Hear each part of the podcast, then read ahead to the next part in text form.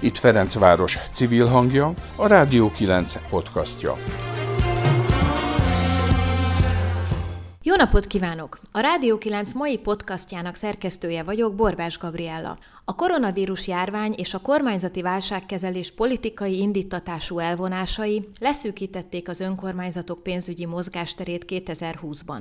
Sajnos a járvány is és a kormányzati elvonások is folytatódnak 2021-ben. Hogyan hat ez Ferencváros költségvetésére? Mekkora bevételkiesés történt 2020-ban, és mekkorával kalkulálnak 2021-ben? Hogyan lehet a kiadásokon spórolni, hogy a költségvetés egyensúlyba kerüljön? Mit érezhet meg ebből a lakosság? Reiner Roland, Ferencváros alpolgármestere válaszol a kérdéseimre. Bár a téma nehezen követhető, mégis megpróbálunk a Tüttőkat a Fűries Balázs ATV-s szópárbajnál sokkal érthetőbbek lenni. Itt a Rádió 9 podcastja. Hogyan érintette a járvány és a kormányzati intézkedések a Ferencvárosi Önkormányzat költségvetését 2020-ban? Picit beszéljük meg, hogy mekkora bevételkieséssel kellett szembenézni, illetve mint tudtak spórolni, hogyan jött egyensúlyba a tavalyi év költségvetése.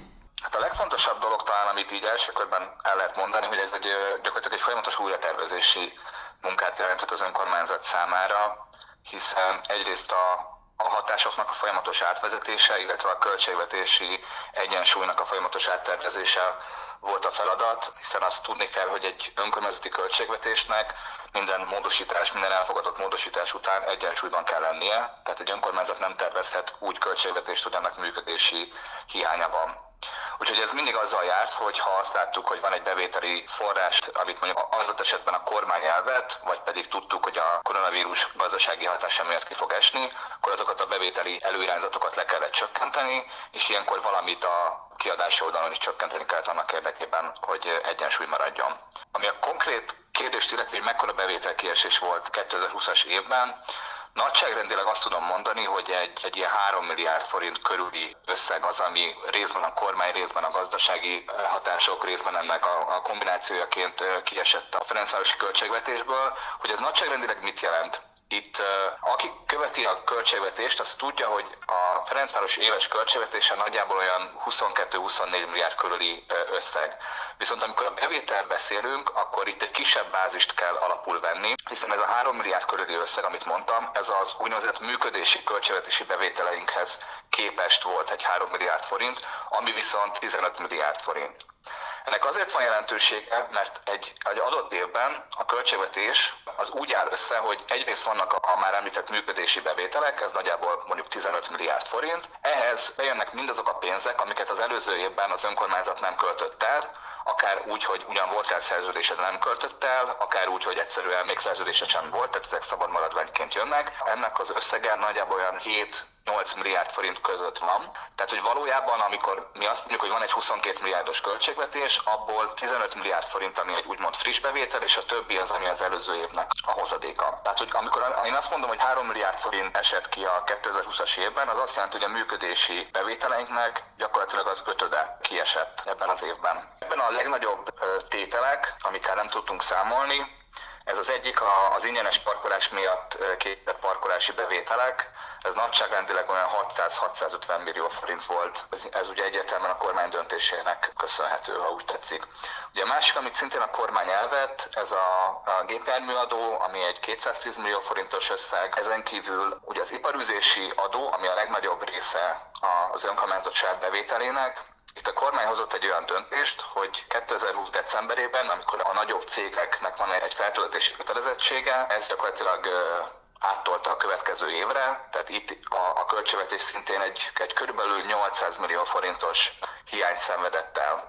És akkor ezen kívül igazából még voltak olyan kisebb tételek, mint mondjuk a, a reklámadónak az elvétele, ami ehhez képest természetesen kis összeg, hiszen mondjuk egy 36-40 millió forint is tud számítani, de a többi tételhez képest ez egy kis összeg. Ezeket, hogyha összeadom, akkor nagyjából olyan 2 milliárd fölött járunk valamivel. Ezen kívül volt még egy, egy új lakótelepet tervezett művelődési ház felújításnak a 400 milliója, amit egy tolvanással elvett a kormány, és ezen kívül látjuk azokat a, a gazdasági hatásokat, így most már az év vége fele, amik szintén rontották a, a bevételi oldalt, itt mondjuk olyan dolgokra kell gondolni, hogy a, az iparüzési adó egyébként azon túlmenően, amit már mondtam, hogy ez a feltöltés elhalasztással megtörtént, ezen kívül is kismértékben csökkent. Valószínűleg itt vannak olyan vállalkozások, akiknek már a szeptemberi adófeltöltés is gondot okozott, és ezen kívül kisebb-nagyobb bevételcsökkenés van mondjuk a telekadó, az építményadó vonatkozásában, helységbérlet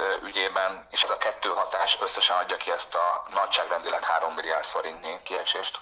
És a különböző segítségek, amiket lakosok, esetleg cégek nyújtottak a krízis alapon keresztül, az egyébként mekkora tételben érkezett be tavaly? Évvégéig 13 millió forint körüli támogatás került befizetésre, és ezen kívül, ami az önkormányzatnak saját költségvetését illeti, tehát amiből mondjuk a plusz segélyeket, a megnövelt szociális támogatásokat nyújtottunk, amiből az idősek étkeztetése ment, védőfelszerelések biztosítása, ezek összesen egy ilyen 100-120 millió forintnyi többletkiadást jelentettek az önkormányzat számára. Szóval összességében akkor nagyjából 3 milliárd forinttal csökkentek a bevételek, jelentkezett 100-120 millió forintnyi többletkiadás. Ugye a krízis alap az csekély mértékkel tud ezeken segíteni a maga 13 millió forintjával. Ebből az következik, hogy spórolni is kellett különböző helyeken, ahhoz, hogy egyensúlyban legyen a működési költségvetés, mert ugye az önkormányzat hitelt nem vehet fel, csak kormányzati jóváhagyással, kormányzati jóváhagyást Ferencváros nem, nincs szándékban hitelfelvétel. Hogyan tudtatok spórolni akkor 2020-ban? Ennek a jelentős 3 milliárdos költségvetési lyuknak a betöméséhez igazából nyújtott egy, egy egyszerű nagy segítséget. Az előző évi maradványösszege, ugye amivel kezdtem, hogy minden évben az előző költségvetési időszakból megmaradt összeggel tud gazdálkodni az önkormányzat. Ez a mi esetünkben egy 2,8 milliárdos összeg volt. Itt egy lábjegyzetet azért kell mondanom azzal kapcsolatban, hogy ennek a pénznek a hátterében egyébként alapvetően nem az önkormányzat takarékos működése állt, hanem egy jelentős mértékű 2019-es évben történt ingatlan eladás, tehát ez ebből származó bevétel az önkormányzatnak 2,2 milliárd forint volt, és ez az az összeg, ami a következő évben a működési hiányra fordítható volt. Úgyhogy ez volt egy nagy része a, a hiány kipótlásának, és ezen kívül az önkormányzat gyakorlatilag olyan tételeken tudott első körben megtakarítani, amik ilyen klasszikus felújítás típusú dolgok, tehát a játszóterek, közparkoknak a felújítása, az um, oktatási intézményeink felújítása, magának a polgármesteri hivatalnak és, és a hivatal egyéb épületeinek a felújítása, a társasházi pályázatot végül csak fele tudtuk kiírni. Ez volt az egyik ilyen nagyobb spórolási tételkör, a másik pedig olyan kiadásokat tudtunk lehúzni, amik egyébként jó eséllyel a pandémia alatt amúgy sem valósultak meg. Itt jellemzően mondjuk kulturális célú eh, programokra kell gondolni, úgyhogy ezekből tudtuk az idejében fedezni a kiesést és megteremteni ezt az egyensúlyi állapotot.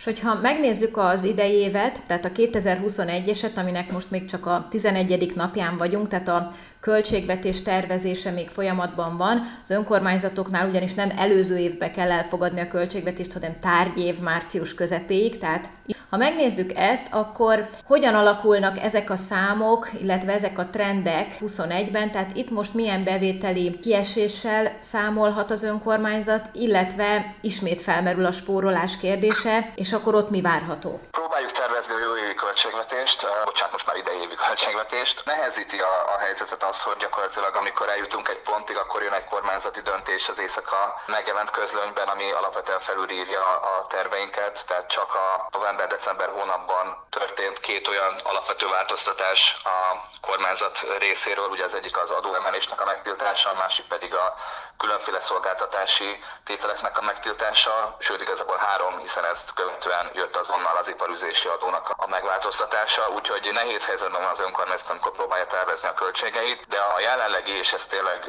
január 11-i állapot, amit tudok mondani, az az előző évi ugyanezen időszakhoz képest egy nagyságrendileg egy ilyen 2,3-2,5 milliárd forinttal kisebb működési bevétel tervezést jelent. Nek a, a legnagyobb tétele az a, az iparüzési adó hoz tartozik, ami egyben egy, egy hatalmas kérdőjel is számunkra, meg igazából mindenki számára, hogy pontosan mennyi pénz fog befolyni az iparüzési adóból. Ugye erről tudni kell, hogy ezt valójában e, mi próbáljuk tervezni, de azt a számot kell majd elfogadnunk, amit a fővárostól kapunk. Ugye az iparüzési adót azt nem a kerületeknek fizetik a cégek, hanem a fővárosnak, és ezt követően a, a befolyt adót a főváros egy forrás megosztás keretében adja tovább a kerületeknek. Ez praktikusan azt jelenti, hogy az összes adónak nagyjából a fele az megmarad a fővárosnál, a, a többi részét pedig lakosság arányosan megkapják a kerületek, tehát igazából mindegy az, hogy milyen cégek vannak a 9. kerületben, a, az számít, hogy ezek a cégek befizetik a közösbe Budapesten, és akkor ebből lesz a, a visszaosztás. Igazából az, hogy mennyi lesz pontosan az iparüzési adó, ezt jelenleg a főváros is csak becsülni tudja.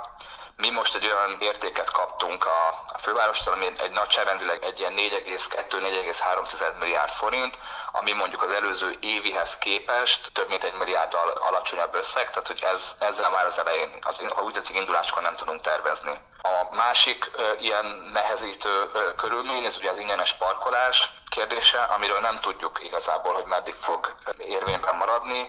Mi most a költségvetés tervezésénél úgy számolunk, hogy az év első két hónapjában nem várható, hogy újra lesz parkolás, tehát itt két hónapnyi bevételtől valószínűleg el fogunk esni, és akkor megint az, az a helyzet, hogy amikor számba vettük, hogy a, az állam mit vesz el, akkor utána még, még jönnek a gazdasági hatások. Nyilván a, az idegenforgalmi adóból sem nagyon várható, hogy ez lényegesen több lesz, mint a, az elmúlt évben, tehát itt is számolunk egy, egy jó 150 milliós kieséssel a tavalyi tervezéshez képest és ugyanazok a gazdasági típusú adók, amik tavaly nem folytak be, vagy csak részben folytak be, szintén aggódunk azon, hogy ebből mennyi fog realizálódni. Most nagyjából ezek a főbb tételek. És még az is tervben van itt kormányzati oldalon, azt is lehetett hallani, hogy a szolidaritási adón is növel valamekkorát a kormányzat, az ugye nem bevétel, hanem a bizonyos hogy kiadás, de hogy 2020-hoz képest az is egy magasabb tétel lesz, amit viszont be kell fizetni a központi költségvetésbe. Ugye a szolidaritási adót azt az elmúlt években is fizetett a, a kerület, ugye ennek az a, nem tudom, filozófiája úgy tetszik, hogy a jobb gazdasági helyzetben lévő városok, kerületek fizetik az állami költségvetés részére, amit aztán a kevésbé jó gazdaság teljesítő képességű települések kapnak vissza. Szerintem lehet azon vitatkozni, hogy ez mennyire jogos ez az adó, és valóban ezen az adón jelentősen növel a kormány, ezzel párhuzamosan valamennyit egyébként visszaad működési támogatásként, de ennek az egyenlege mégiscsak azt fogja jelenteni, hogy az előző évhez képest jó 100 millió forinttal nagyobb szolidaritási adót kell fizetnünk. Ugye a jelenlegi költségvetésben az állami támogatásnak az aránya az egyébként kifejezetten alacsony. Sokan azt gondolják, hogy az önkormányzat működéséhez az állam jelentősen hozzájárul. Ez egy Ferencváros típusú kerületben a nagyságrendileg annyit jelent, hogy van a 15 milliárd forintnyi működési bevételben, amiről beszéltem, abból nagyságrendileg 2 milliárd forintot ad a, a kormány, az összes többi, ha úgy tetszik, saját bevétel, és ez az a szám, ami ha a nettó értéke, ha úgy tetszik, az, hogy 2021-es évben még alacsonyabb lesz, tehát még kevésbé fog arányaiban hozzájárulni az állami költségvetés a mi működésünkhöz. És akkor nézzük a kiadási oldalt, tehát hogy január elején mit gondoltok arról, hogy min lehet spórolni 2021-ben, Ugye az a kötelezettségvállalással szerződésekkel nem terhelt maradvány, amire azt mondtad, hogy kipótolta a 2020-as költségvetési hiányt, költségvetési lukat, az ugye valamennyire elfogyott, tehát azzal most már nem lehet számolni. Akkor mit lehet tenni? Így van, azzal nem tudunk számolni, úgyhogy mindenképp a működési kiadásainkon kell takarékoskodni. Alapvetően nem, nem fűnyíró elv van, tehát nem az van, hogy meg kell sporolni 15%-ot, akkor mindent lehúzunk 15%-kal, mert ez nem életszerű. E, alapvetően kezdjük a, a saját intézményeinknek a költségvetésén, tehát az FMK művelési központ mondjuk egy nagyobb tétel, a, a FESZVI egy nagyobb tétel, az intézményüzemeltető egy nagyobb tétel. Ezeknek a működését próbáljuk egy picit racionalizálni és itt elérni adott esetben 5-10%-os megtakarításokat. A hasonló helyzet mondjuk a cégeinkkel, tehát a Feszofa esetén ott ugye az új igazgatóval együttműködve igyekszünk arra átállni, hogy a korábbi években alvállalkozói szerződésekkel ellátott feladatokat a Feszofa saját munkavállalók felvételével egyébként olcsóbban tudja megoldani. Itt látunk még egy, egy jelentősebb megtakarítási tételt. Hasonlóképpen a FF9-nél is igyekszünk azon olyan számításokat végezni, hogy kevesebből tudja megoldani. Nem szeretnénk elbocsátásokat, de létszámstopp az, az várhatóan lesz, tehát hogy új munkavállalókat nem fogunk tudni fölvenni, a jelenlegi állományjal kell megoldani a munkákat. Úgyhogy ezekből várható, jelentős szemmel látható megtakarítás, és ezen kívül pedig azoknál a kisebb-nagyobb tételeknél, amik adott esetben a kultúrához tartoznak, a különböző humánszolgáltatási feladatokhoz, idősügyi program, fiataloknak szóló programok, sportprogramok, ezeknél is egy ilyen észszerű költségcsökkentéssel lehet a, a működési kiadásokat lefaragni. Ahol talán nagyon nehéz a helyzet, és ezt a részét még nem látjuk pontosan, azok a különböző felújításokkal, beruházásokkal kapcsolatos kiadások, hiszen alapvetően hogy az történt, hogy a működési bevételekből tudtak finanszírozni eh, beruházási kiadásokat, vagy pedig ingatlaneladásokkal tudtak felhalmozási típusú bevételeket teremteni, és ezekből tudták adott esetben az ilyen felújítási eh, típusú feladatokat elvégezni. Ezt, ezt most még megmondom őszintén nem látom, hogy mi, miből lesz pénz mondjuk játszótér felújításra, miből lesz pénz mondjuk a Haller Park befejezésére. Azt mondjuk látjuk, hogy teljes tömrehabilitációra nem lesz pénz, legfeljebb továbbra is a lakások egyenkénti felújítására úgyhogy ez a részen még sajnos hátra van. Elképzelhető ez, hogy a bakástér felújítása is veszélybe kerül? Alapvetően én azt látom, hogy a bakástérnek már annyira finésében van ez a projekt, hogy gyakorlatilag heteken belül ki kell írni a közbeszerzést, hogy ez meglegyen. Én szerintem ez, ez a projekt meg fog maradni ha még, még egy újabb, újabb formázati elvonás jönne, akkor lehet, hogy hozzá kellene nyúlni. Én most úgy látom, hogy erre, hiszen erre a forrás megvan az előző költségvetésben, ez talán kivitelezhetővé válik. Itt most a 2021-es költségvetés tervezésének folyamata az hogyan zajlik? Ugye nincsenek bizottsági ülések, nincsen testületi ülés, kb. mikorra várható a végleges költségvetés? Alapvetően most azon a ponton vagyunk, amikor elsősorban a hivatal dolgozik ezeken a számokon, és csak utána fognak a képviselők tudni találkozni ezekkel a számokkal. Volt már egyébként egy egyeztetés még november legvégén vagy december elején a frakcióvezetőkkel, ahol nagyjából megmutattuk az akkori számokat, de hát az akkori állapothoz képest ma már igazából több milliárd forinttal arrébb vagyunk. Most tényleg arra lenne szükségünk, hogy legyen egy olyan nyugalmi állapot, amikor egyrészt minden információt megkapunk a 2020-as évről, és bízhatunk abban, hogy a kormányzat újabb elvonásokkal már nem terheli a rendszert, és akkor ezt követően tud sor kerülni a képviselőkkel való egyeztetésre. Az, hogy ennek a konkrét elfogadása hogy fog történni, én azt hiszem, hogy az attól is függ, hogy a kormány meddig tartja fönn ezt a veszélyhelyzetet. Ha ez megszűnik, még a március 15-i határidő előtt, ameddig a költségvetést el kell fogadnunk, akkor én azt gondolom, hogy a költségvetést a képviselőtestület fogja elfogadni, ha nem, akkor nyilvánvalóan polgármester asszony felthatás körül ezt el kell fogadnia.